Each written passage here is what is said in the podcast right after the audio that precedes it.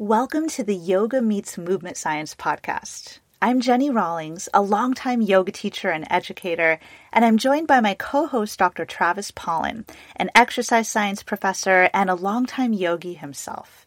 Together, we take a science based look at many of the common questions, myths, and controversies that arise in the realms of yoga, movement, and fitness. Join us on this crash course where the worlds of yoga and movement science collide.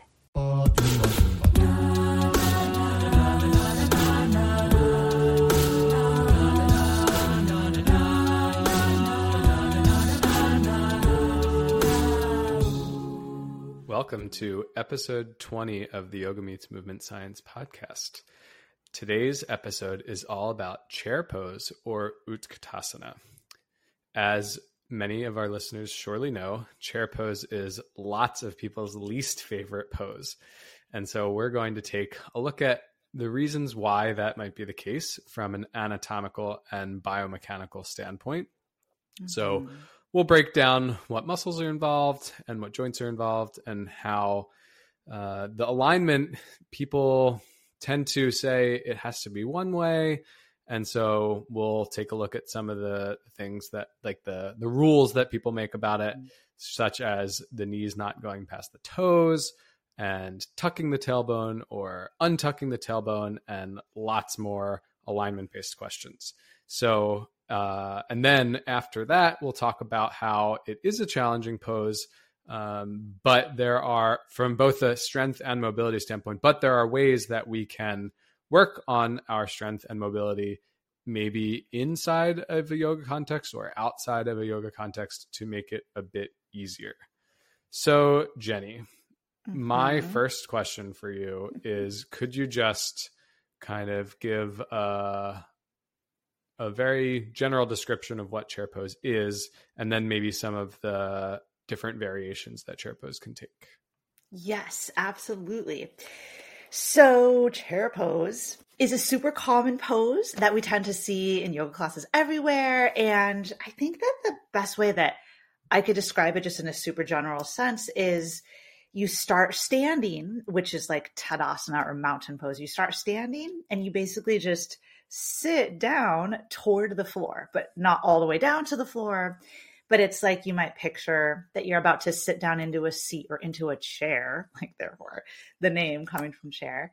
Is that why they call it chair? Because you you're imagining that you're sitting into a chair, or is it because you look a little bit like a chair?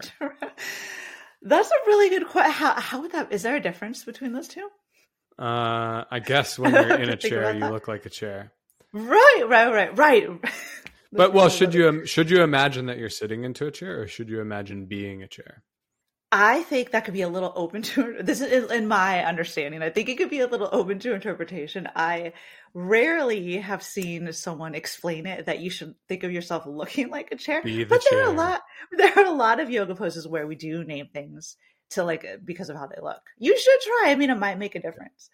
Um, I just think that's really funny. But in my mind, it's more about the the action or the position of like you're sitting down into a chair. So, um, so it's kind of like trying to embody what your body would do in uh, in that instance. So starting standing and then you just lower down some amount toward the floor. Like I said, not like all the way down to the floor, but toward the idea of being in a chair. And what that would mean is if you started standing, then basically you could think of pretty much all of your major joints of their body being neutral. But if you start to lower your body down as though you were either going to look like a chair or as though you were sitting in a chair, then uh, movement would be happening at some of our major joints. So you might think about like your knees would start to bend, your hips would start to flex, hip flexion. For most people, there would be movement at the ankles too. So, like as your knees track forward, that necessarily means that your ankles are going to move into a direction called dorsiflexion. Your torso, so like, you know, the mid and upper body, it may start to hinge forward a certain degree. And uh, oh, and also, uh, I forgot to say that in chair pose in yoga, we typically take our arms up. So shoulders mm-hmm. up overhead into shoulder flexion. So that would be a, a difference between actually looking like a chair or sitting in a chair. We don't generally sit down in a chair like at um, the dinner table with our arms reaching up overhead, although we could. but so that's that's the difference there. Uh, so chair pose is like if you just sum it up, that's what I how I think you could think of it. But obviously, all bodies are different, and there are also different ways that we might place different emphases on the movement in the pose, so that the specific movement at all of those joints that I mentioned it might differ depending on how we're doing it in the moment. Um, Mhm. does that make sense, though? Just that general idea. Yeah, that makes perfect sense. So then what are the some of the variations of chair?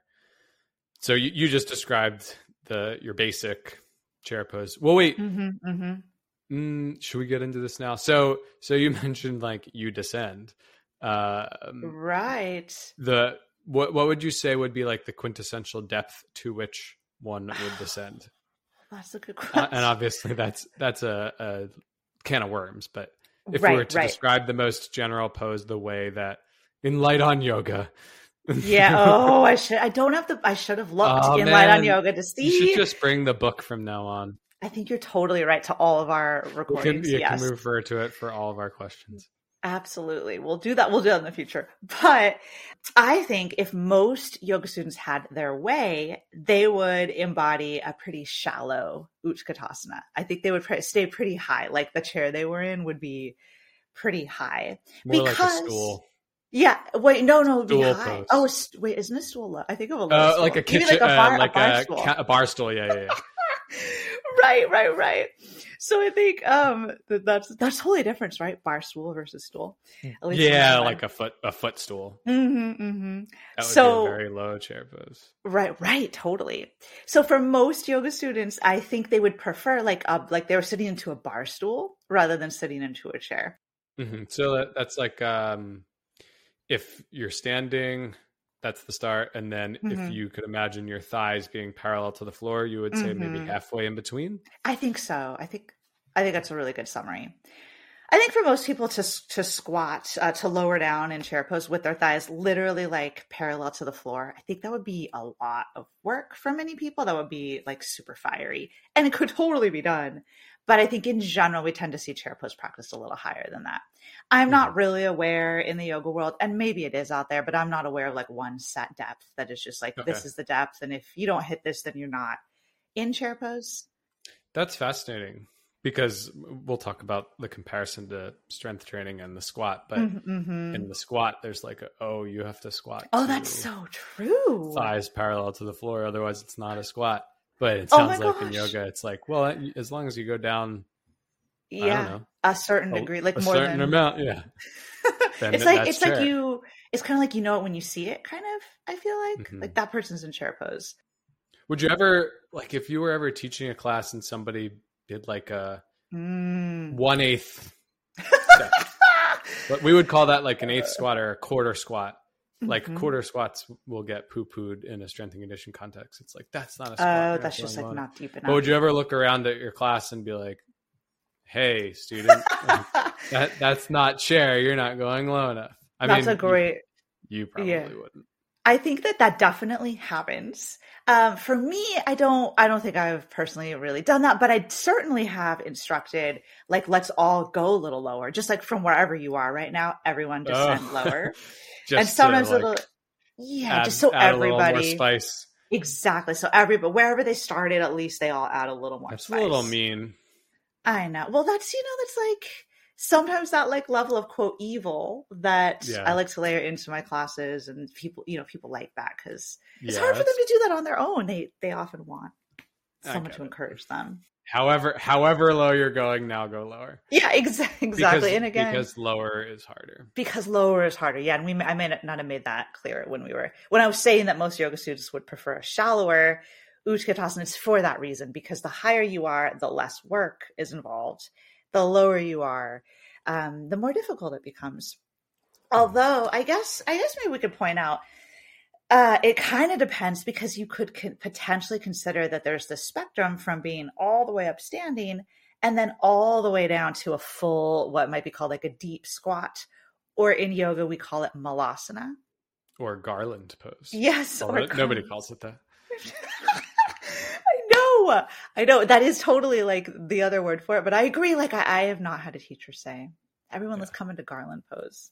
Say malasana. Maybe because Malasana is easy enough to remember. I think you're right. And at least I personally like the way that it rolls off the tongue. And yeah. Mhm. So in the yoga world, Utkatasana and Malasana are two distinct poses, two distinct asanas, but you can kind of see how there it's a continuum. Yeah, if you just keep going lower and lower into your chair, you eventually find yourself at the bottom in Malasana. Hey, quick question for you. Are you someone who wants to be fit, healthy, and happy? And what if I told you you could get your dream body by simply just listening to a podcast? I'm Josh. And I'm KG, and we're the hosts of the Fit, Healthy, and Happy podcast. Listen, we get it. Fitness isn't easy. Carbs, no carbs. Just stop, okay? It doesn't have to be that complicated. And that's why we made this podcast. We get straight to the facts so you can become your best you. So the way to check us out is click the link in the show notes or search Fit, Healthy, and Happy podcast on any of the major podcast platforms. We'll see you soon. Precisely. And of course, it does depend on the body. And uh, many people have like mobility restrictions. Yeah, if if you for some people, if they kept going lower and lower in the chair, their their chair would fall over. Yeah. Because good way to put because the setup for Malasana might be a little bit different as far as the foot placement. Mm-hmm, totally. And they just may, might lack some ankle mobility or things like that. So I was actually, I was just bringing that up to point out that let's just assume someone's body who could pretty comfortably embody malasana. You know, like some people can sit all the way down into the bottom of a squat. And like I'm one of those people, so I can like attest to it. For me, if I come all the way down into malasana, I can actually just kind of come pretty comfortably rest there. and I'm no it's longer really working. spot. Mm-hmm, mm-hmm. And I know that's the case for many yogis.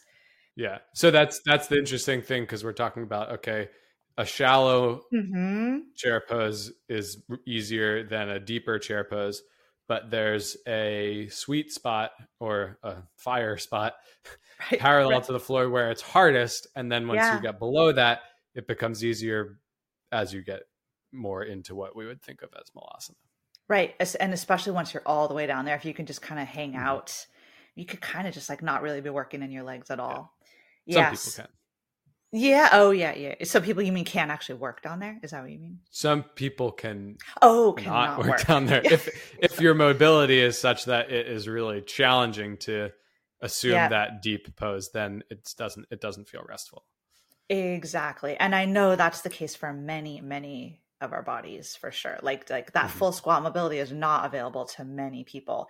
In the yoga world, I just point out because you know yoga tends to self-select for people who tend to be and it shouldn't and you know I don't I don't like that about it, but it can tend to self-select for people who are a Yeah, little on people- the bendier side.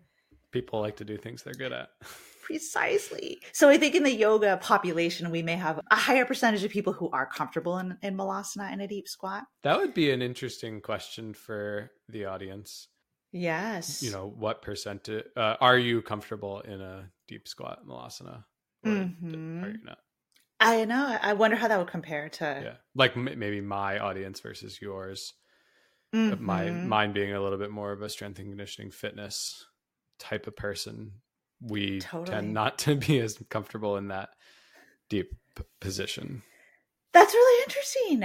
But in the strength and conditioning world, sometimes is uh is that deep squat trained? Like sometimes people will take like a and we're talking like now like a loaded squat, like Oh, yeah. you're holding weight. Sometimes Mhm. people do go through the full range, right, Travis? Like all the way down.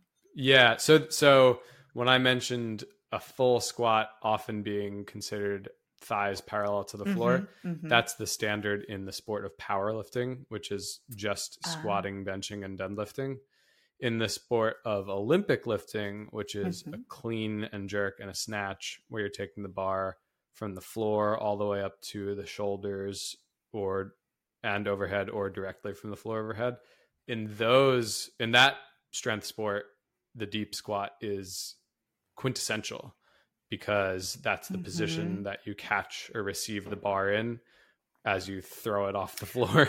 So uh, you have to get as low as you can so that you don't need to raise the bar as high when you're doing that explosive first pull. Not first pull. Oh, There's a bunch of pulls. There's, there are names, but anyway, um, yeah. So in in that sport, the deep or the full expression of a squat would be all like rock bottom Mhm. and then you see other things like in CrossFit, they look for just hip crease below the knee. So it's Uh, it's below parallel. oh, got it. Got if it. you were viewed from the side. mm-hmm, mm-hmm. and yeah and then there are still other personal trainers strength and conditioning coaches who prefer i think incorrectly but like a 90 degree knee bend Oh, I'm aware of some of that. Like that that you don't go any lower than 90. yeah and a 90 degree de- knee bend would not be as low as thighs parallel to the floor because Right. when the knees go forward that makes that 90 degrees a slightly shallower squat Mhm. So probably the 90 degree knee bend would be not that far off of what you might characteristically think of as chair pose. I think in, if as I'm picturing that in my mind, I think you're totally right. That's like at least what I would picture. Yeah, it'd be it'd be a kind of it'd be like a, a good deep chair pose. I think not a 90 degree knee bend, but it Mhm. would be thighs higher than parallel to the floor. Right, right. That totally makes sense. Like angling up a little bit rather than being in that Mhm. total parallel. Mhm. So that's super interesting. And I think that we, uh, just to take a little step back, because I don't think we explicitly said that, but we are kind of uh, seeing this parallel between chair pose, Utkatasana in the yoga world, and something like a squat in the strength and conditioning world. Like we're seeing an overlap between the, those two. And and being that this is yoga meets movement science, and I'm a yoga teacher, you're a strength and conditioning person, we like sometimes to draw those parallels and just to show Mhm. how looking at some movements that may be similar from the outside and looking at the ways that they those movements are treated and um, and practice in different movement modalities and how that might help inform us. Yeah, big picture in strength and conditioning, we call the exercise a squat. It could be body weight or it could be performed with added load.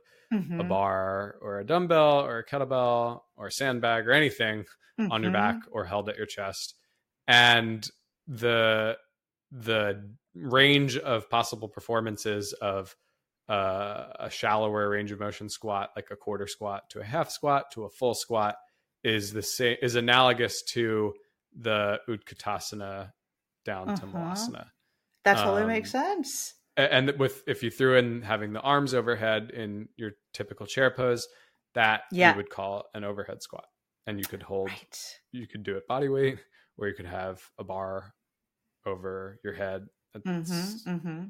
So would you say that um, the more common form of a squat in the strength and conditioning world is not with the arms overhead? Like there's a variation where the arms are. yeah you you you'd call if you just said squat that's not going to be arms overhead Right. You'd want to describe it as an overhead squat to cue that that was going That to be that's what they're doing. arms overhead yeah so Yeah. that's that's a subtle difference where if if you say utkatasana you know that means arms overhead Exactly. So a main difference between the yoga and like the strength world squat is that in yoga it's body weight. We're always only using our own body weight, and in in a strength world, generally, like you mentioned, there can be body weight squats, but generally there's some level of added load, like holding a weight or something like that, to to make it harder to actually build strength. Another difference that I uh, that I just thought of as we were talking about this is that in the yoga world, chair pose is typically practiced isometrically like we generally lower down and hold it.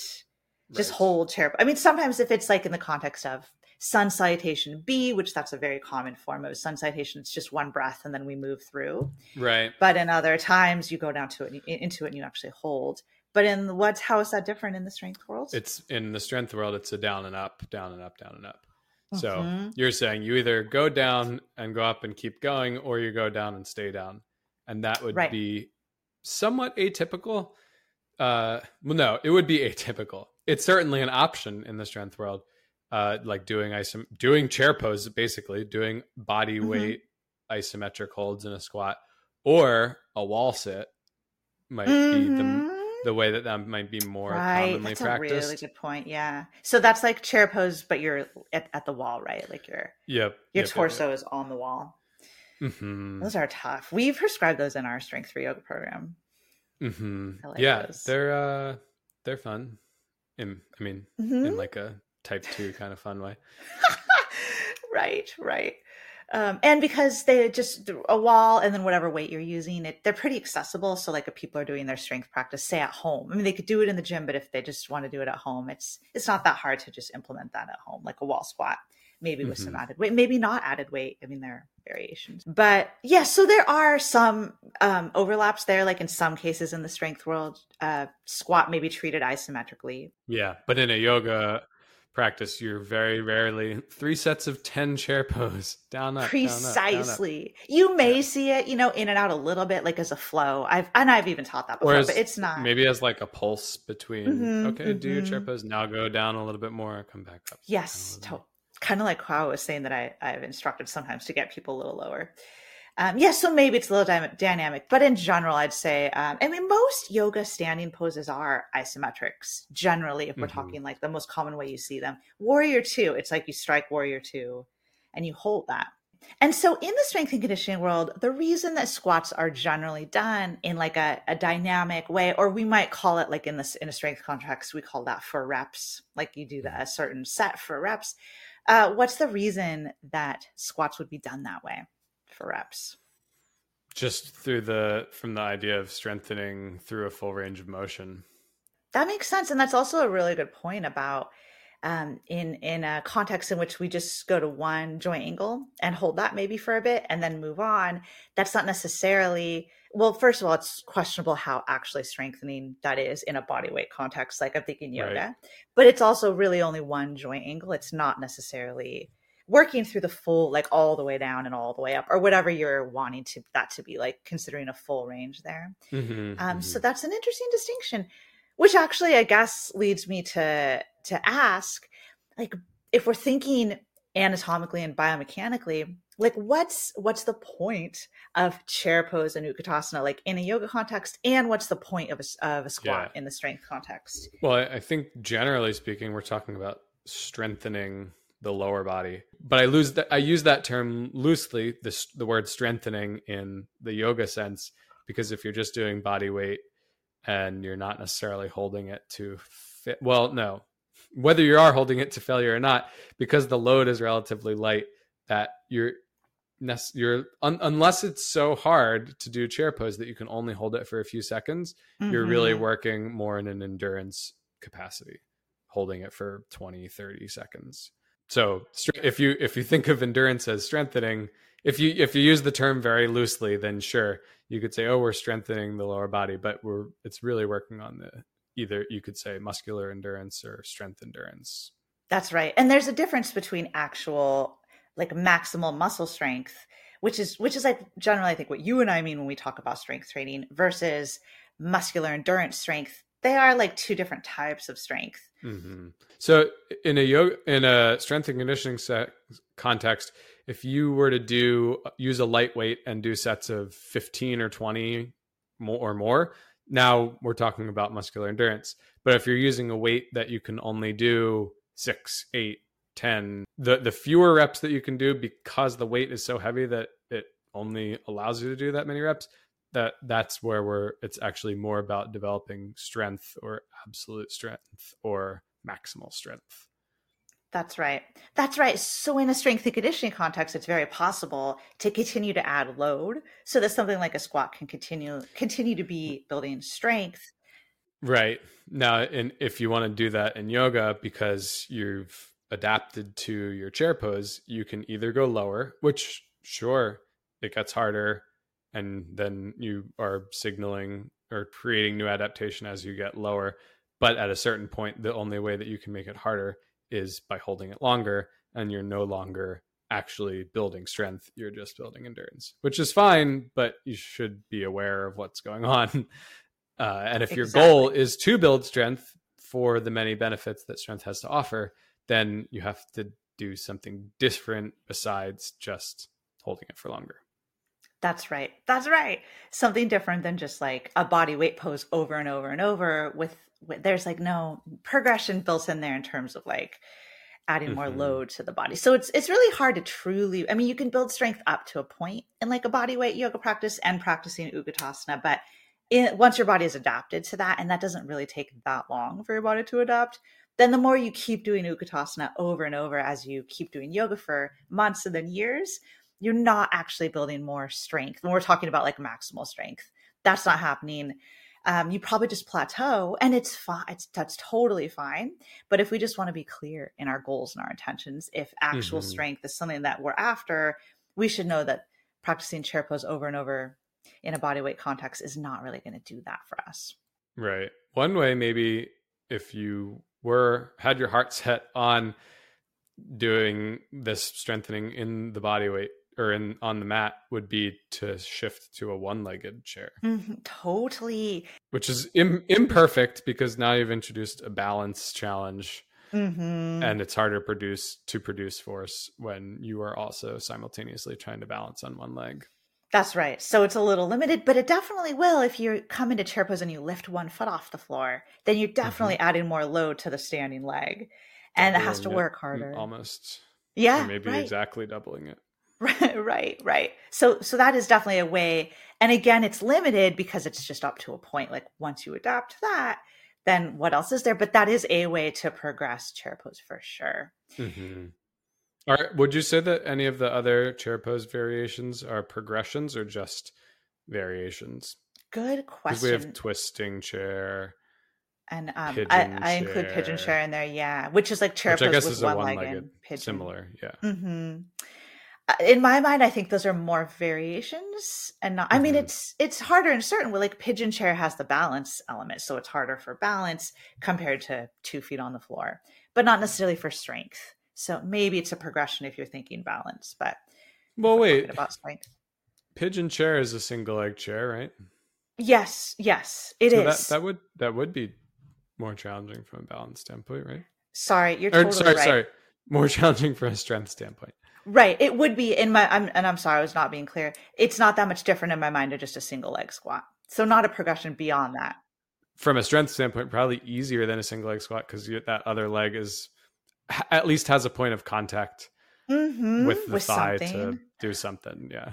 That's a really Whereas good the point. you know a regular single leg, you're just picking that foot up, and then there's nothing Totally. Totally. on. So yeah, pigeon chair is a progression compared to regular chair. But yeah, but again, it, it's all just kind of and then and then there's twisting chair as you mentioned, where maybe you bring your hands in front of your heart, twist, and maybe hook your elbow over the opposite knee. So then you're in a twisting form of utkatasana. That's a very common one. That that actually would load the side that you're twisting to a little bit more. Yeah, you mean the as far as the leg, like the lower body. Yeah. Mhm. Yeah, and a variation I often teach uh, because of it is pretty effortful is to come I into twisting chair. Do you know what do you? I think I know. What is what is it? you come into twisting chair and then while maintaining that chair you step the one leg Mhm. back into exactly right. twisting high lunge Mhm. That's what I would call that. Yeah, yeah, exactly. the jenny rawlings I love special that you do that. Well, I didn't. I, I could didn't see it in your eye. I just happen to really like that transition. It helps you feel good work through the lower body. But yeah, and it's like a slow thing. It's like you come into twisting chair and then you lift the other foot and you kind of hover there and then you sl- ideally slowly take it back so you're having to control all of that. And then you and then- reverse Then you can reverse Yeah, so you could you could move on to something else or you could reverse. So you could just pick up the foot from the Mhm. lunge and try to slowly step it forward and and land lightly back in the twisting chair. It's a good one. So definitely a evil. way. What do you say? Did you say evil? it's evil yeah, it totally is. Which is maybe one reason why I've sequenced it into some of my classes. But yeah, yes. So these are some examples of the way that you of how you can take chair pose and um yeah, offer variations, offer some progressions again to a point. And then another thing I was hoping we could clarify about chair pose and just about squats in general is so when you do something like chair pose, like I mentioned kind of back in the beginning, we could have a certain, we have like a general certain amount of movement through like the hips and the knees, hip flexion and knee flexion as we lower down. But depending on our emphasis in the moment, and maybe depending on the individual body and their anthropomorphic dimensions, those actual degrees of movement at those two places may differ. But we may layer on some intention. Like we might ask someone um, to squat down by bringing their knees more forward. Like they could squat down in a more like knee dominant way, that might be called, or they could squat that's in a more hip dominant way where they bring the hips like back. There's still going to be movement at both the hips and the knees, but we are just emphasizing more hips or more knees. So, uh, could you speak to like the difference between those two and maybe how they relate to like a squat versus a hip hinge at one end of the spectrum and how they're different? Yeah. Yeah, that's a great question. So, we've been saying, okay, chair pose is a squat, chair pose is a squat. Mm-hmm. But as you mentioned, there are, it's a continuum, but on either end of the spectrum, you can do it as more of a knees forward, torso vertical. We would call that in a strength and conditioning context a knee dominant, whatever, mm-hmm. a knee dominant lower body movement. Or you could disallow your knees to go forward. Mm-hmm. So your shins stay more vertical. And mm-hmm. then to get descend into your chair pose, that means that the movement is coming through a posterior shift of the hips mm-hmm. and then mm-hmm. the torso is coming forward. So more of the movement is coming from hip flexion as opposed to kind of equal parts hip and knee flexion, as I mentioned, if you're allowing the knees to go forward. Mm-hmm. So when the knees go, uh, okay. And so when you do it with that vertical shin, hips back, torso forward, we call that in a strength and conditioning context, we call that a hip dominant exercise. Mm-hmm. And that will load the hip extension muscles more. So hamstrings, glutes, and erector spinae versus the knee dominant version where the knees go forward, which is more of a quadriceps, knee extension mm-hmm. dominant quadriceps movement.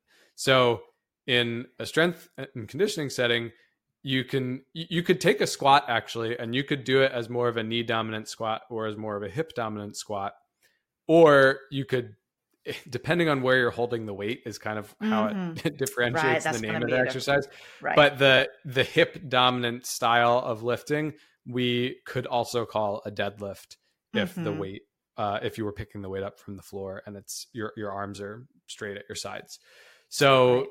you can base basically you can do a chair pose either in a hip dominant or a knee dominant way mm-hmm. those would be the two extremes and then maybe somewhere in the middle is where it would be most commonly practiced.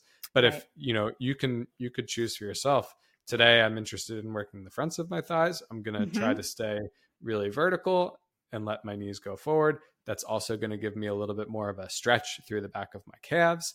There's so i'm going to get a little bit more ankle mobility at that mm-hmm. time or you could say today i want to give my quads a break I'm mm-hmm. interested in working more of the posterior chain muscles, hamstrings, glutes, low back. I'm going to do my chair pose in more of a hip dominant fashion, not going to allow my knees to come forward. I'm just going to get the movement through my, uh, mo- or majority through my hips. That's right. And uh, necessarily, if you're going to do it that way, then the, the torso tends to hinge forward more right. versus like yeah. that vertical torso. Yeah. Mm-hmm. Yeah, so you could kind of think of like there's like a spectrum there, like with two extremes. And one, right. you have a total upright torso and just the knees go forward. And then the other yeah. is just the hips go back and the torso goes forward. And and I would say as a naive yoga student for a long time, I didn't know what the correct way to mm-hmm. do it mm-hmm. was. Um, I'm my case is a little bit unique, or maybe a lot of it unique, because I don't have any dorsiflexion through mm-hmm. my prosthetic side ankle. So that side. That's right. Can't. So you can't. The only way that I can, the only way that I can do a really knee dominant chair pose is right. to allow my heel to pop off the floor basically right. as soon as my knee goes forward. So I probably tend towards the more hip dominant mm-hmm. style uh, because it's just easier for me to keep. Because I think one of the, not that there are any rules, but we we didn't describe the heels popping off the ground any right. point up into this conversation as being characteristic of a chair pose, right? So generally speaking, you do keep the feet flat on the ground. So for me to keep my feet flat on the ground, I necessarily have to have a more vertical shin and do it in more of a hip dominant fashion.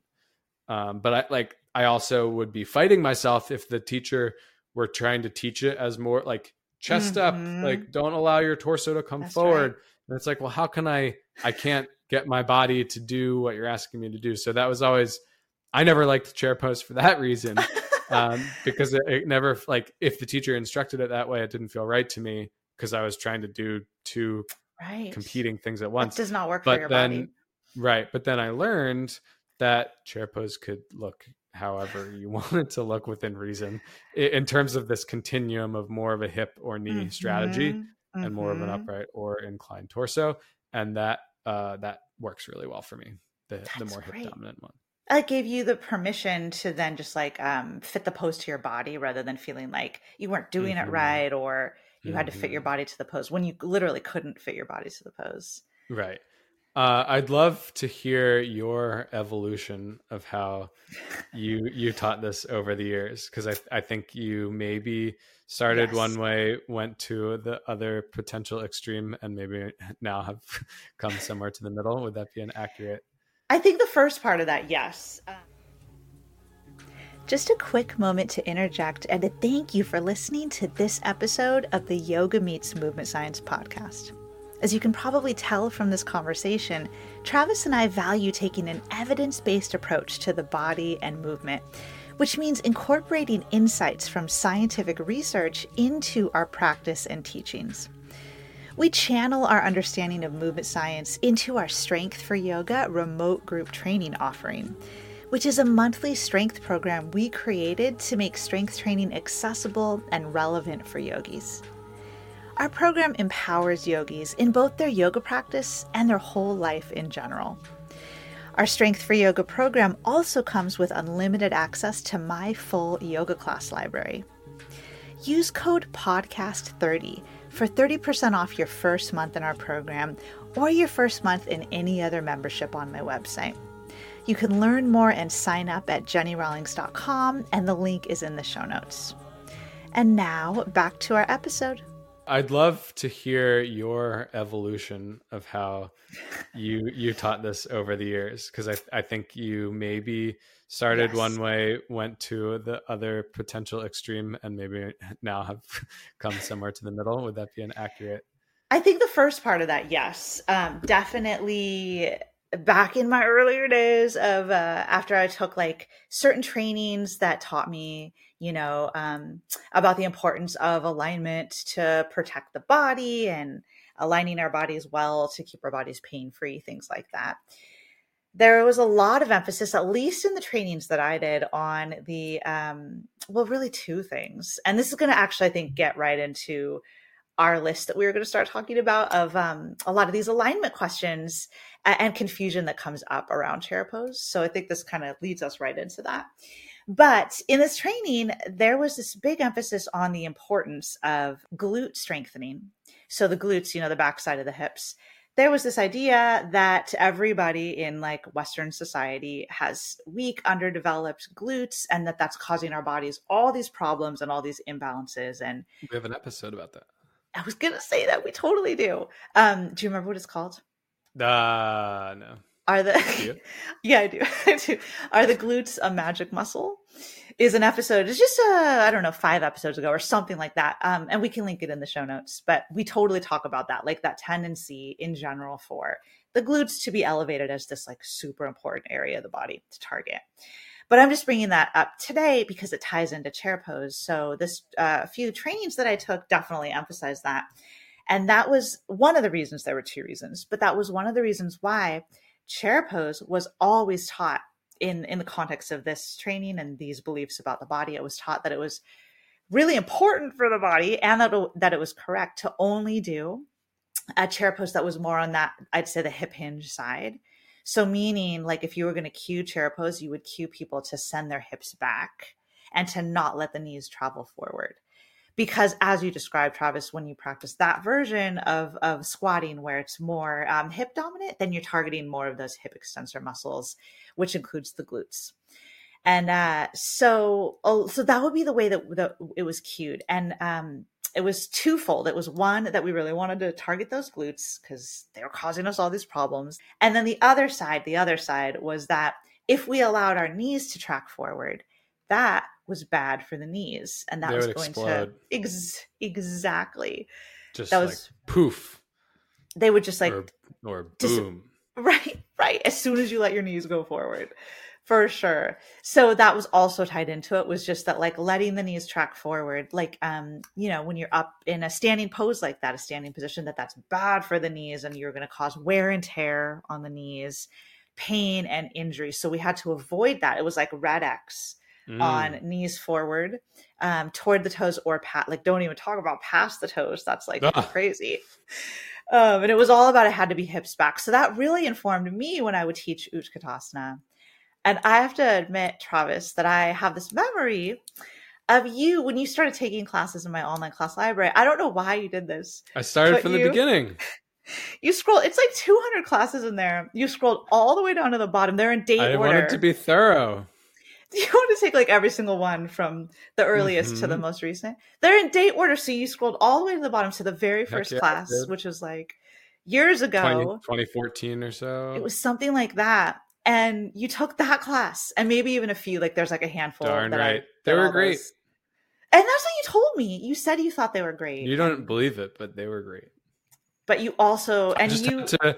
I think I said I had to, um, uh, like, ignore or take take some of the the narrative around the Mhm. instructions with a grain of salt. But I particularly remember doing chair pose and you instructing it that way. I'm like, ooh, this is great for me. oh for you, you're so right. right. for you that would if that class was made for you it would be like perfect for you but the way i was Mhm. teaching it which was more like everyone should do it this way and this is the right way Yeah, there It's there were some subtle undertones, or, or maybe not so subtle undertones i know of the don't let your knees go forward. This is the correct way. i remember when you told me that like i had You were I, like, uh, oh, I gotta take that class down. yes and I, I i remember like my face got red like i was embarrassed i was like i can't believe i because normally i try to if i had a class with stuff, things like that i would take them off take it off the website and i just hadn't remembered that in those but it, classes I, but if you turned if you turned the sound off and did the flow, it's a it's a terrific class. It's just that there are Right. some explanations that you wouldn't agree with anymore. it- that's but that's precisely okay. true but the actual movements are great Yeah, well, I, I think there were even some things I was like, oh, you should bring that back. yeah Forget what it yes was. I'm sure that every teacher, if they rewatched their, if they, Mhm. most pe- teachers probably don't have recordings of themselves from 2014, but so if they true. did, I'm sure there would be That's some so things true. that they would disagree with. And if they there weren't things that they disagreed with, that would probably be indicative that they hadn't evolved as much as maybe one would hope in the intervening eight years. I really love how you point that out. And it's so true, right? Yeah. It's almost like if we haven't changed anything in eight years, it's like, have we just stayed really stuck and we're Yeah. not taking in new information? And we we've talked about this with your blog. Like you'll go through and Mhm. add some disclaimers. Mm-hmm. Harder to do that with a yoga class. That's so, totally true. Like, I, I don't know, put like, uh, put me like as a talking head over, like, just so you know, like, no, that would not work. Right. Um, but anyway, so clearly I don't teach chair pose with emphases like that today, but back then I did. And like I mentioned, it was for two reasons. It was one, that it was super important that everybody strengthen the glutes. And two, it was that knees forward was, was bad, bad for us. So Should we just say now you're probably somewhere in the middle? yeah, like, I, but I never, like, it's not, I wouldn't say I went to another extreme where I started teaching No, no. like always knees forward or something. No. but just like yeah like i yeah I just don't try to control it you know in a in a yoga body weight context it'd be different in a strength training context where we have different goals You're yeah, you're per- deliberately trying to elicit a certain Mhm. adaptation. like different there are different variations of squats in the strength and conditioning world and you would t- intentionally may ask someone to do one because you have a specific uh, intention for exactly what type of strength you're trying to elicit. Yeah, I th- I think uh, like everybody has a uh, movement signature where like this is going to be their more comfortable way of performing the squat. Ideally, I guess from a mobility standpoint, you would want people to have the ability to perform either a more upright or Mhm. more torso inclined version of either like well basically of the squat just for the sake of being more versatile but Mhm. yeah you can you can you'll necessarily gravitate towards the one that you're more comfortable with the one that you feel stronger in Right. That makes a lot of sense. Yeah. So, can we talk about the knees over toes thing a little bit Yeah. more, and the idea Yeah. that uh, that that is like a dangerous thing to be doing, and we should avoid letting the knees track forward? mm-hmm because Bef- they'll explode Exactly. Before we recorded this episode, we put out like a call for questions, you know, just about chair pose and about things you've heard about it that are confusing. And the number one thing that people responded with was was not letting the knees move forward. Like just that they hear that all the time. They weren't clear on what would happen. You know, if you do let the knees go forward, why why do people say that? So just a lot of questions surrounding this. Mm-hmm. Uh, what do you think about letting the knees track forward of the toes in chair pose or or squat? Yeah, I think it's okay. You do? I think it's okay. I think it might even be desirable. So in, in a squat, and there's the same these same questions pop up in the squat in the strength and conditioning fitness context where somebody at some point said, Don't let the knees go past the toes. And then it showed up in the textbooks, blah, blah, blah. Oh yeah. It created like this whole thing of you shouldn't let your knees go forward. And then when you drill down, it's like, but wait a second. If the the ideal version of this upright knee dominant squat, like that you would do if you were an Olympic lifter, requires the knees to go Mhm. forward in Mhm. order to keep a vertical torso, Mhm. then these two rules are incongruous. Like you cannot keep an upright torso and if your knees aren't going forward past your toes. Like one requires So- the other. Yeah. So there's been some research looking at the forces through the knee and through the hips and low back in these various different techniques or different styles of the squat. Mm-hmm. And yes, it is true that if you allow your knees to go forward past your toes, there is more force that goes through your knees. That's so true. That's correct. if you that is true. So if you look at that in isolation, you say, "Well, I want to protect my knees. I'm not going to let my knees go past my toes." hmm When you do that and you don't let your knees go past your toes and you have more of a hip dominant squat, that just shifts those forces to your hips and low back. They have to go somewhere, right? So they don't go, yeah, the the, the the, knees, weight's on your back either way, right? So, which is also potentially fine. hmm hmm but the it, it- it's like it's narrow-minded to say well i want to protect my knees so i'm not i'm gonna keep my knees back like you Mhm. said the forces have to go somewhere so then the, the the question is really well what what's safe like is Right. the amount of load that's going through the knees if you allow the knees to go forward safe and the answer is yes it's not it's not going to explode your knees it they're it doesn't- capable of handling that load. Right. Now you want to be smart and you want Mhm. to if you you want to build that up over time, but the the point is that the knees are capable of handling that load, especially in a body weight context. That's what I was just Uh, gonna but- mention. but yeah. include including with in a loaded context. The the one thing that maybe you would want to be cautious of is just going to end range Mhm. uh, knee f- knees forward, which is just that like you don't go that far in, in a squat usually. I mean, unless you're Like, unless you're an Olympic lifter, rock bottoming out to catch the weight. Mhm. Uh, but that's you know that's a sport, and they're again they're Mhm. adapting to that. Um, but uh, like for most people, if the knees go two inches, uh, four inches past the toes, that would be a that would be a lot, and that would still be perfectly fine. right, right. Not Um, not too much. And definitely something that uh, if you load it and increase loads over time the tissues in the knee should adapt to continue to handle that load let alone in a yoga context where we literally have no weights and it's just our body weight like doing chair pose where the knees Mhm. track forward or travis or even doing because these same uh, rules come they're also applied to a lot of our standing poses in yoga like warrior one pose for Right. example or high lunge or low lunge Mhm. where the back knee's on the ground meaning the front leg isn't even bearing very much weight Yeah, I always imagined that was an aesthetic, but no, I guess they say the same thing. It's both, right. right? There's both. Yeah. You mean aesthetic in that just the 90 degree angle at the knee is like the pose. And so we're trying to do that. And that's one reason why. Yeah, the ninety degree with the vertical shin. Right, right, right. Yeah, but I guess that's the same. That's the same in chair pose, maybe. Like, oh, we like that vertical shin. We just like how it looks. yeah, but I, I feel like the the argument is more for like, don't let the knees go past the toes. No, for sure that that, Yeah. yeah, I hear a lot of warnings about that. Like that it's supposed to be bad for the, so- yeah. So it's not for the Mhm. aesthetic reason. It's just like, don't do that. You're going to hurt your knee. So that would be if Mhm. someone were in Warrior One, and now we're talking. That's not two feet side by side, but one. It's like a lunge, one foot forward, one back behind you. And the idea is if they do Warrior One and that knee tracks forward over those toes rather than being stacked right above the ankle, that would be uh, that would be incorrect in like these yoga contexts, and that would be said as a misalignment. That's another term for it, and Mhm. something that's going to injure the knee.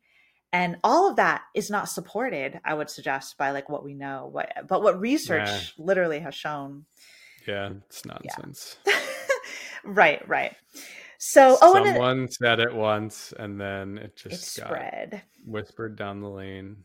and everyone started to believe it. It's so true. Plus, Travis, don't our knees track forward of our toes in many just like activities of daily living, for example, Yeah, or at least in that direction. the yeah the the the common example that everybody gives is well, when you go down the stairs, your knees Mhm. go past the toes. I think that's a little different.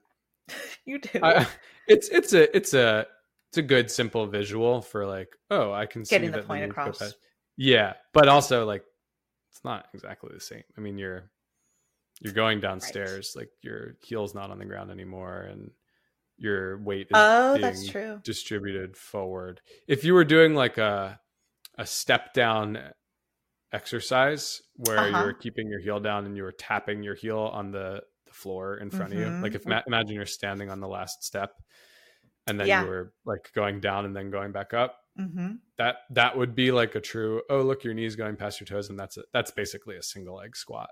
Oh, totally. Um, but it's so it's fine to get the point across that like, Right. look, your knees go past your toes in in everyday real life, but it's not exactly it's not the same as like a squat. yeah. That makes sense. That totally makes. I'm glad you pointed that out. I hadn't thought about it that way before.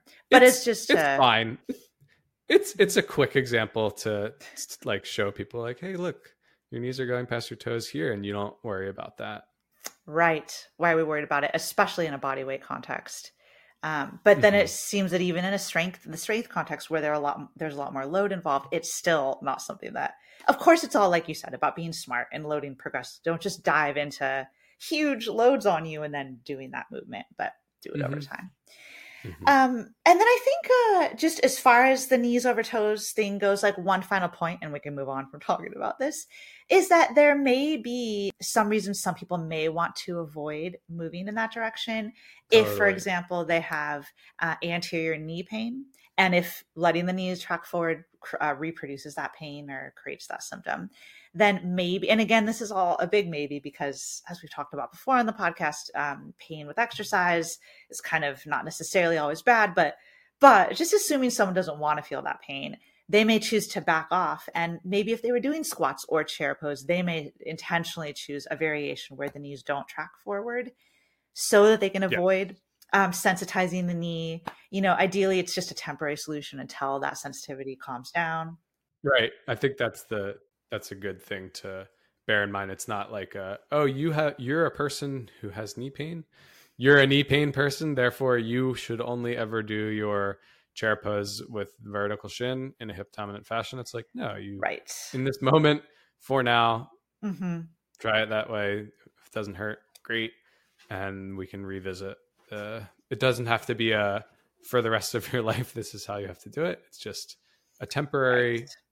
modification, and then you can revisit, uh, or or you can you know progressively shift more towards the knee dominant fashion as your Right. knee calms down. Yeah, exactly. So that might be, you know, just to like throw a bone toward the no knees over toes. That's like one instance in a particular Yeah. individual where they may choose Yeah, to avoid healthy it. knees, no problem. That's if you right. have a pre-existing knee thing, then Yeah. this would be a perfectly sensible thing to avoid in the short term and modify. But it doesn't mean that it's perfect. It's like uh, so- it's actually pretty wonderful. Like we can still do chair pose. We'll just do it this other way. That's perfectly okay too. Right. Exactly. That is yeah. As opposed to like, oh, you you have knee pain, so just a, you should avoid chair pose. Chair pose is bad. 100%. Instead, we can have more options and then we can like in an inclusive way all do the same the same pose um in that container, something like that. Mhm. I like that. So, so I think that kind of outlines what outlines what we would like to present about knees forward over toes. Uh, another very common and may, maybe even was asked almost as much, if not as much, as knees over toes when we threw this out for questions about alignment in chair pose. But I'd but the other biggie is about whether or not we should tuck or untuck our tailbone in chair pose. Yoga teachers tend to make a really big deal out of this. Like it's really important that when you come into chair, it's it's either that you should lift the tailbone, so that would be like an anterior tilt of the pelvis relative to the spine. And that may create some more lumbar lordosis or like that um, curve in the low back. Mm-hmm. So sometimes that cue, the cue is given to lift the tailbone, and other times the opposite cue is given to tuck the tailbone. So to do the opposite. So tailbone down, um, posteriorly tilt the pelvis, and then that may, you know, take some of the curve out of the low back. And in both cases, in my experience at least, when I hear teachers give, you know, the the instruction on either side, it's always with the same purpose, which is like to protect the back or protect the spine, even How though it's too opposing. I don't know. I feel like the obvious answer is okay. Well, it has to be somewhere in the middle. because right. people right. are arguing on either extreme. Exactly. That that both of those actions will will result in the same thing, which is like to mm-hmm. injure the back or something. So for I guess my question one question for you Travis, um, you know, being like an injury prevention expert and understanding the research on all of this, in yoga specifically, so let's not think about the strength world where people are like loaded up in a squat, but in a yoga context with chair pose, doesn't matter. Do you think it you like know what my question is? Yeah. Doesn't matter if you're in there, if you hmm. lift your tailbone, and we're talking like how many degrees of movement is that, you know, either direction. Yeah. If you lift it or if you tuck it, and yeah, you you would suggest it doesn't matter as far as injury and pain go. I yeah, I don't I don't think you have to worry about it at all. I think you can just do you. Whatever happens, happens. But if one feels better than the other, then great. right. If you've been told to tuck and that hurts, or you've been told mm-hmm. to what what's the other untuck, untuck. lift your tailbone. yeah, lift, and that bothers you, then just like do what feels right. That's right. That's right. Like listen or, or to your don't, body. Don't worry about it at all.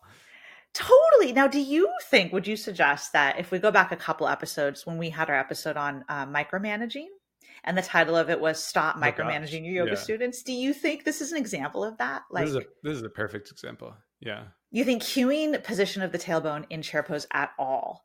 Um, you know, unless there's like a really specific reason in a specific moment, but just when you're generally teaching the pose in general, cueing what people should do with their tailbone, would you call that micromanaging? Yeah, I would. I'm so glad. I, and I, in a strength and conditioning context, it, you could also maybe make the case that it's not a big deal. Uh huh. For a long time, people were making the case that it it was a big deal. So in when the tailbone tucks in a strength and conditioning setting, we call that butt wink. Yes, butt wink. It's like it's winking or something. Posterior tilt of the pelvis leading to lumbar flexion. Mm-hmm. And that was has been vilified in a squatting context, especially in a deeper squat, because the fear is that you're putting a lot of load through the low back in mm-hmm. this lumbar flex position. So the the counteraction to that was everybody should arch their back. Arch, arch, arch. Right. And so I've never heard anybody cue um, tuck your tailbone because oh, that's right. that's usually being what we're trying to prevent in in this like two depth squat where you're you know roughly parallel to the floor thighs right uh so anyway that that was that was the cue for a while everybody should arch we're trying to uh maintain lumbar lordosis but uh, it, as it turns out, that's sort of impossible to do.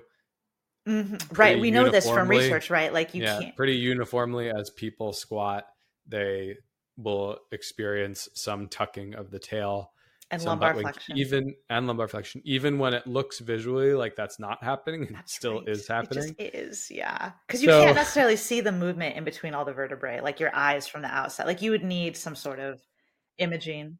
Yeah.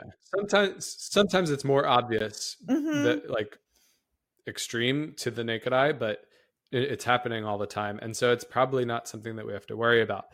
And eh, on top of that, there it's also probably you don't you probably also don't want to excessively arch either. Right. So because then you're just like taking yourself, you're creating artificial, st- not artificial stability, but you're you're getting stability from the approximation of your vertebrae as opposed to being in a more Ah. neutral range and Mhm. creating the stability through muscular engagement. So all of that also lends itself to probably don't have to worry about it too much. Uh, unless something really outlandish is happening. Right, unless it's like extreme, or if someone has like an acute some pain or something going on where they might might want to modify. Yeah. So yeah, so I I my tendency now is like I'm looking for neutral. Neutral is a range. Uh, Right. You know, you can do some pelvic tilts in standing or on the floor, cat cow, whatever. Find neutral, and then like start there. And yes, you will probably tuck as you go, and Mhm. that's also probably okay. In a and we're talking about in a loaded context. So in, In an strength- unloaded bodyweight context where you're probably not even going as low as you might be in a strength and conditioning context, it really isn't a big deal. right either way. right thank you so much for saying that especially just coming from your background knowledge and expertise um, i think i i mean we could do a whole episode on just the tailbone and all the cues in the yoga world that like the Mhm. the tailbone and its position is just so micromanaged and thought to Mhm. be super important and so i just think it's good to make this point that Yeah. If I, I guess if I had to pick one or the other, I would say neutral, as in don't worry about it. Um, right So that you're not taking it to either extreme, but also know that as you go down, it's it will naturally tend to tuck, but you don't have to either exaggerate that or try to counteract it. right it's just kind of the natural movement of like your bones relative to one another as you lower and as you lift Lumbo pelvic rhythm is that a thing? I think, that, yeah, I've heard that before. Yes, lumbo pelvic rhythm. Yeah. Totally. That's like a sophisticated term.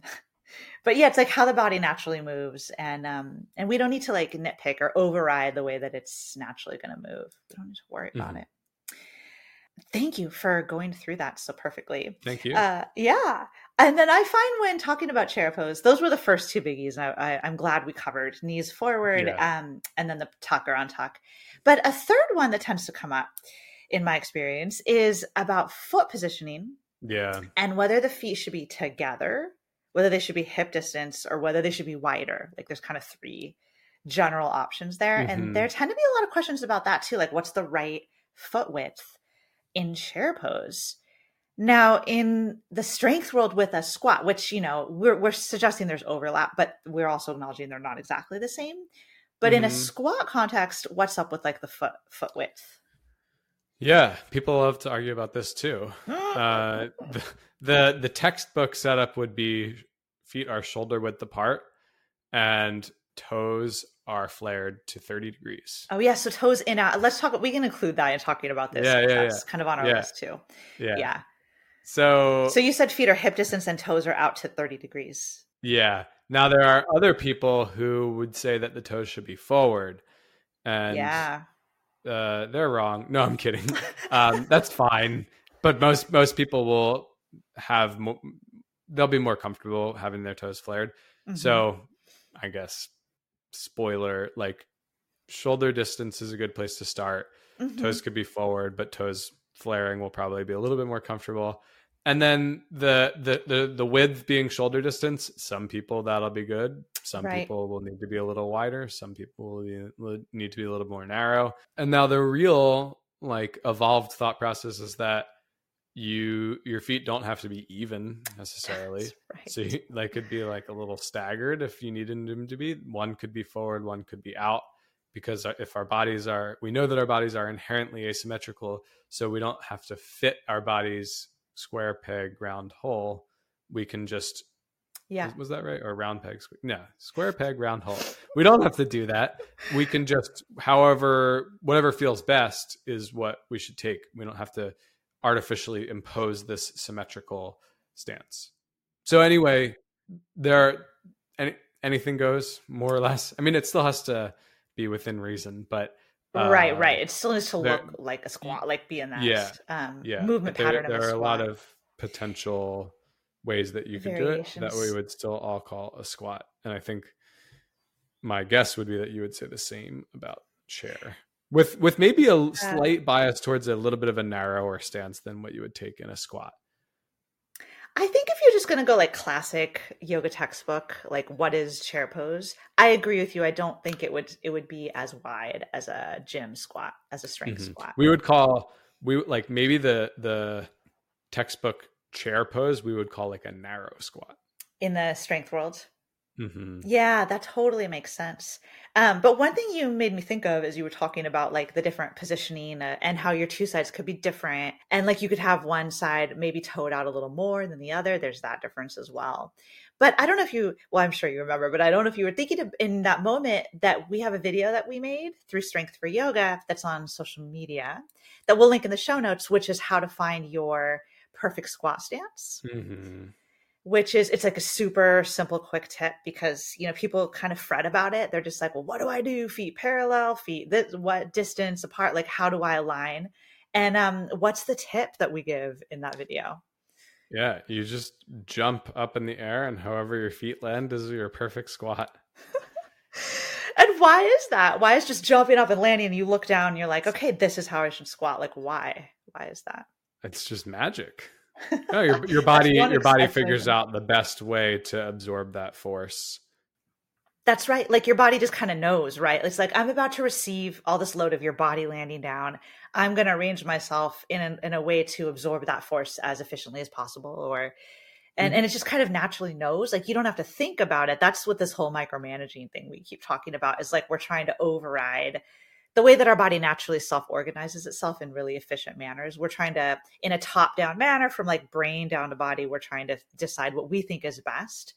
But in many, many cases, if we just let it be more bottom up and let the body just like decide, and that jump is perfect because the jump and you land, it happens so fast, right? Like it's like a split. Maybe it's not a split second, but it's fast. You might know because I know you time jumps and stuff, but it's, it's faster a, it's than split second. I think that's accurate.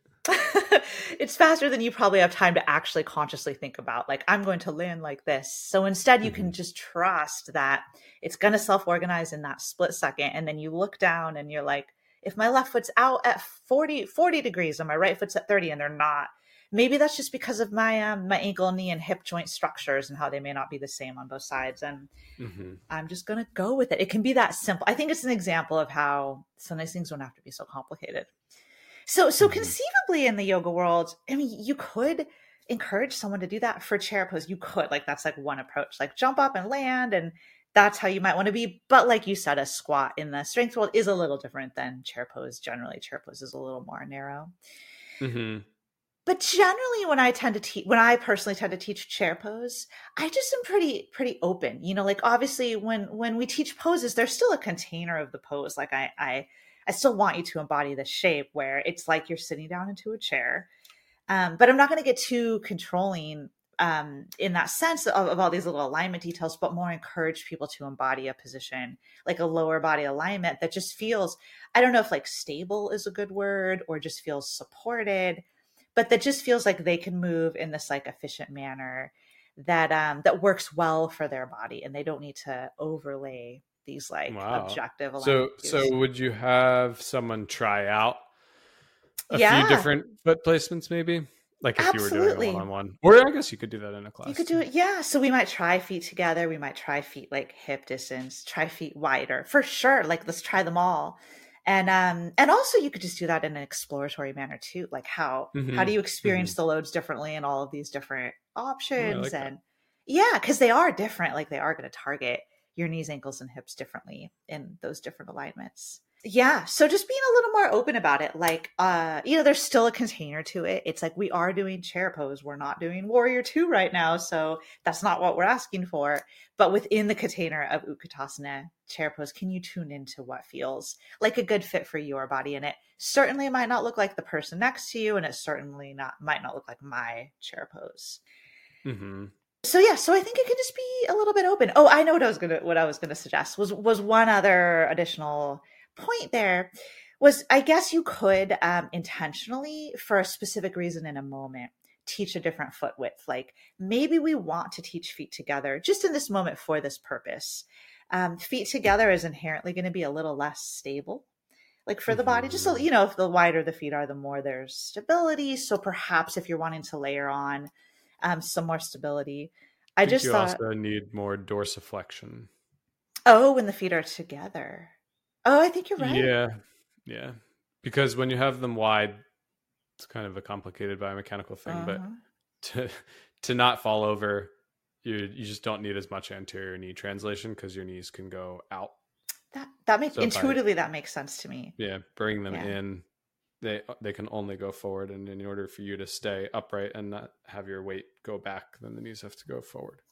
Makes sense. And and what if, for example, one of your goals was ankle mobility? Like, what if you wanted to work on increasing dorsiflexion Mm-hmm. range of motion? Maybe that would be a good reason to bring your feet together and then to Mhm, really do mhm, this like knees forward um, Totally. variation. Yeah. So when you layer on actual intention, then that can start to guide maybe how we might al- uh, suggest alignment um, in poses in in that for for those reasons. But again, it's Wow. like so it's for that reason oh, in that moment. said, yeah, if somebody just said, well, what's the right alignment? It's like, well, the right alignment for what and for who?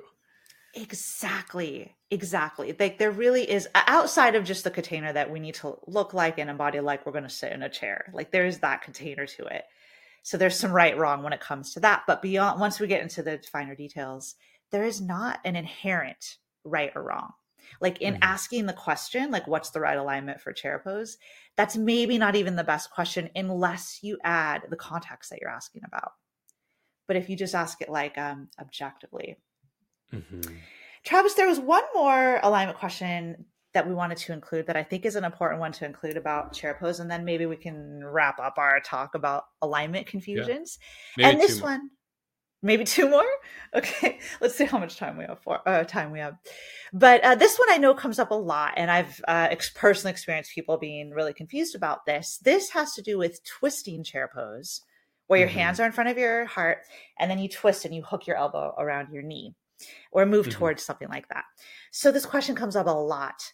Uh, if you were to think of your knees in that position and how they're uh, side by side, the knees are side by side. The question is, when you come into that twist, should you keep the knees flush? You know, like so that they're in this perfect horizontal line, or should you let one knee track forward of the other as you Mhm. twist? Mhm. If um if I were twisting to the left, then it would be that right knee that tracks forward. That's kind of how it works. Mhm. Like Yep. just like in the movement pattern.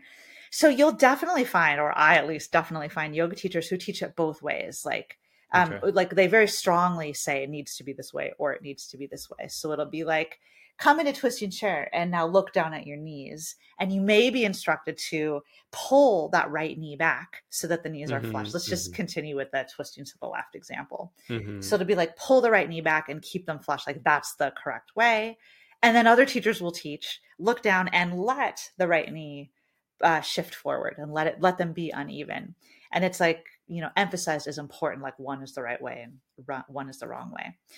Do you have any idea? I have an idea, but do you like just hearing about this difference of it's like seems subtle, right? It's like a inch or two of knee um, where the knees are placed. Do you have an idea of why um, that's emphasized as important in, in either direction? My only thinking would be that it's more aesthetic to Oh yeah, keep the knees even. like it like looks what- messy or what's something. natural? Yeah, what's naturally going to happen is that one shifts forward, one shifts back, and people are trying to impose some artificial thing to counteract that. I think that is certainly one of the reasons for sure. And again, that's coming back probably to the like um, yoga textbook classic picture approach, which certainly comes into these questions.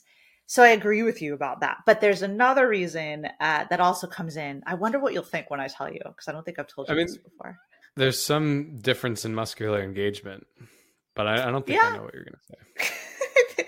so what I'm going to say is that this and this actually tends to be taught with regard to twists in yoga in general, but it comes up a lot in twisting chair. But the idea is that if you twist your spine with uh, while keeping your pelvis quote square. So again, all in this Mhm. whole paradigm of like straight lines and 90 degrees and square. If you rotate your spine, but you keep the pelvis square, many people in the yoga world will say that that can tweak or damage your SI joints, your sacroiliac joints, because if you think about it, the sacroiliac so the sacroiliac joints are where the sacrum, which is the base, the bottom bone of your spine, that triangular bone, it sits in the pelvis.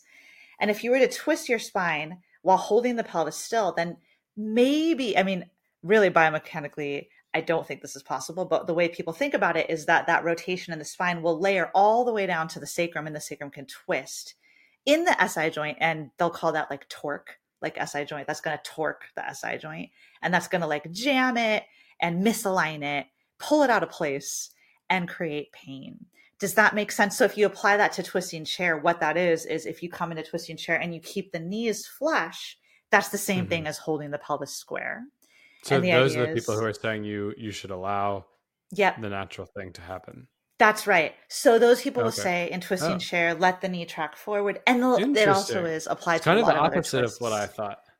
Like they're saying, make sure that that knee goes forward oh, so that you yeah. don't jam your SI joint, as opposed to make sure you counteract what naturally happens. They're just they're right. reinforcing what naturally happens, but they're thinking that if you don't let if you try to counteract, make sure you don't counteract what naturally happens because that'll jam your SI joint. You're so right. It's like double layered there. You're t- it's like yeah. yeah. like they're emphasizing let it nat- let it be natural, which I think you and I would probably just in general like if you didn't say that. anything, then it would just yes. happen. Exactly. I mean, I, I, guess there could be somebody coming in and being like, "Well, shouldn't my knees be equal? Shouldn't my right. pelvis stay whatever?" Right, right, right. Well, that's yeah. But in general, the way the body naturally moves and flows through movement is as you rotate your spine, the pelvis is going to turn. Yeah. So yeah. when twisting chair, the knee would come forward. Mm-hmm. And in general, we we support like just letting that happen. But why layer on this like fear mongering yeah. cue? Yeah. That can that ha- Travis? Do you think that's a likely? The the the good news for people is that the SI joint really doesn't move. exactly. The SI joint I have seen with my yes. own two eyes yes. in the anatomy lab. Yes. And um, there, it just it's it's it's a very stiff joint. A like hundred, you, super stable, right? Yeah, you your twisting chair is not going to de stabilize. Yeah, destabilize your that's, SI that's joint. the term terminology. It's a lot more. What I tend trauma. to hear about, yeah, I tend to hear that it's like car accident. It's like high, high trauma, right. high forces that actually could actually injure um, the SI joint because it's that not, stable. Not twisting chair. or any twists in yoga. Like I said, this is also applied across the board to yeah. all twists. Um, that you that yeah. I guess one case for maybe holding the pelvis square. You know, like like in twisting chair, one case for keeping the knees flush. And maybe you'd agree or not agree, but I think if you hold the pelvis square, that would um that would direct more of the the rotational force directly to the spine like i think you could get quote like a deeper twist mm-hmm. if you kept the pelvis um if you didn't let the yeah. pelvis also turn so if that sure. was a goal like you really wanted to wring out full rotation of the spine then then maybe get that detoxification we all that we all know happens when we twist. It's funny the things. Yeah, there's the detox myth when you twist, and then there's the like mess up your SI joint when you twist. What's your so opposite? like we don't we, we don't want to get too much spinal twist because that'll destabilize your SI joint. But we want a really good spinal twist, so we make sure we get that strong detox. One hundred percent. And in both cases, all of that is just unnecessary to say. We don't need to talk about that stuff because it's not true and we could just let the body twist. Yeah. So do you think this does that address and answer that question, that good question that sometimes comes up about twisting? Yeah. Totally. Now um, So I think either way. Exactly. Feels, I think you could Do yeah. Feels good too. I think generally per- personally if I as I cue that, uh, I don't I don't micromanage the knee placement just let the, I just I want them to get in that shape, you know, of like getting into the twist and however their body Whatever needs happens. to organize. Yeah to yeah. to approximate that is what's going to happen. So I wouldn't micromanage it personally. The the last cue that I just wanted to touch on was the weight in the heels. Oh, thanks for bringing that one up. Yeah, so and that came up in the questions that were submitted to us, and I can personally relate to hearing this a lot. And I used to say it all the time when right. I used well, when to you teach. were doing the mm-hmm. right. The weight in the heels goes with the vertical shin hip dominant. Exactly. And I, I think maybe that's just what we wanted to explain because I think we got some questions on like, I hear this cue, but what does it mean or why are people mm-hmm. giving it? Yeah. And yeah. then the, the counter or the alternative to that would be allowing the weight to come towards the toes or the forefoot. Mm-hmm. And that's going to, it just, um, having the weight in the heels helps you like find the posterior chain muscles, like Yeah. like connect it you to those. Yes. Versus the opposite, where if you let the weight come forward, then it's easier to feel the quadriceps working. Yeah. So then the happy compromise between them is feel the whole foot. You know, if there's a, if your foot is a a tripod, we say with Yeah. your heel, big toe, and pinky toe, then just try to distribute the weight evenly Yeah. as as a compromise. You could do it with your weight back. You could do it with the weight Yeah. forward. I think that in a strength and conditioning context, we often say drive from the heels because people tend to allow their weight to come forward, and we're we're trying to counteract that by sending them back to their heels Yeah. a bit. That's a really good point. So maybe yeah, so in counteracting that forward tendency, or if you had the intention of trying to get people to really feel and connect to the posterior chain, Yeah. then weight and heels um, might be a good cue for that. Like it's not like a bad cue. It's not like don't use it. No, it's at good. all. I think it's a good cue. Yes. but it's like it's like well if that it, that's the that's the response to if you see people like Yes. leaning too far forward Exactly. Like right, right, right. But the way I used to use that cue in my teaching, which was just always we always did chair pose with the weight in the heels. Make sure your weight's in your heels. Like that was right for everybody. And I wouldn't I wouldn't agree with that. One- one cue Anymore. that i like to to create that happy compromise is like make sure you can wiggle your toes Ooh. if you can't wiggle your toes then your weight might be too far forward I really like that, Travis. That's very and maybe they could even try to wiggle their toes in that moment. Mhm. Be a cool like toe mobility um opportunity. I Mhm. like that. Cool. Thank you for bringing that up because I think that was a, a great one to touch on as well. Um, but with all of that said, uh, this is going to be super quick. But my final question for you is for people who hate chair pose, which is very many yogis, it's for many, it's like at the bottom of their list of the poses they like. Uh, what could they do to help make their practice of chair pose more easeful and What less a wonderful unpleasant? question And maybe you could just give So- a quick answer. yeah we'll, we'll rapid fire Very here quick.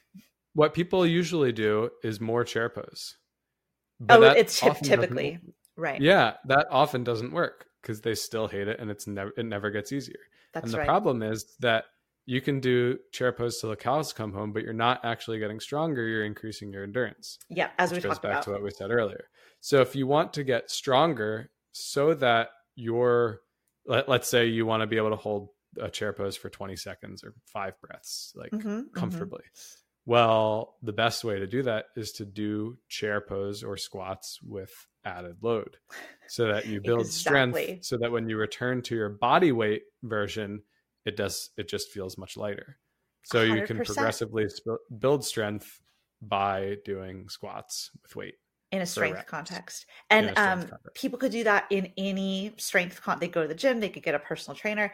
One way they could do that is they could do that with us through our Strength for Yoga program, um, which is all geared specifically toward yogis and the yoga population and like introducing them to strength if they're interested, if they're interested in bringing that into their movement practice. We have a book called Strength Training for Yoga. That's such a great introduction. It's um, an eight week program with all the, and then an introduction to all the fundamentals. And we also have an ongoing interactive uh, program called Remote Group Training. And you don't have to get the book before you do that. You could just, you could do either, you could do both. But Remote Group Training is like interactive and it changes every month. And we're there to support you and answer your questions. And and yeah, and the links to all that are in the show notes. People who use the code podcast30 can get 30% off their first month in remote group training. So just that's like a cool hookup. And, and, yeah. we've absolutely heard feedback from people who Mhm. before I we had a, either a squat or a chair pose month, did we not? Yes, we did. We did. So it was a, a month where we we still do full body training, like upper body, lower body, core every month. Yeah. But each month we have a little bit of a emphasis on one particular strength exercise or yoga pose, and we focused on chair. Well, I guess we called it squats, but anyway, right. what we found was the people said, "Wow, chair pose I used to hate, or it used to be so hard." And after just one month Mhm. of doing this chair or squat focused strengthening practice, I no longer hate chair pose, or chair pose is not as hard for me anymore, or it feels more easeful to do chair pose, and it doesn't get me like out of my flow as much. Exactly. I So- don't hate it as much. yeah, that is one benefit that one could look forward to by engaging in a regular Mhm. strength practice if chair pose is uh you know Right, a pose that they struggle with. Yeah, exactly, exactly. And it's so true. People had great uh, feedback on that. And of course, we include squats and squat leg exercises in all of our programs. That was just one Mhm. particular month where we extra focused on it. But yeah, so if you're interested in uh, bringing strength into your practice um, and helping make your whole yoga practice in general feel more easeful, then you know you might consider uh, our off- our strength for yoga offering. And with all of that, Travis, I feel like we should probably wrap this up and sign Bye. off. I think we did a great job covering a chair pose and all these different facets. Thanks for sharing all of your knowledge um, Oh, from all of your you. experience and you know your exercise Yeah, science knowledge. is it's fun to compare when there's such a apples to apples or yeah, green apples to red apples so much overlap. between yeah the yoga poses and the strength exercises Absolutely. So thank you so much. I hope our listeners benefit from um, this conversation. It was educational. And that wraps up our look at chair pose. Thanks again for listening to this episode of Yoga Meets Movement Science today.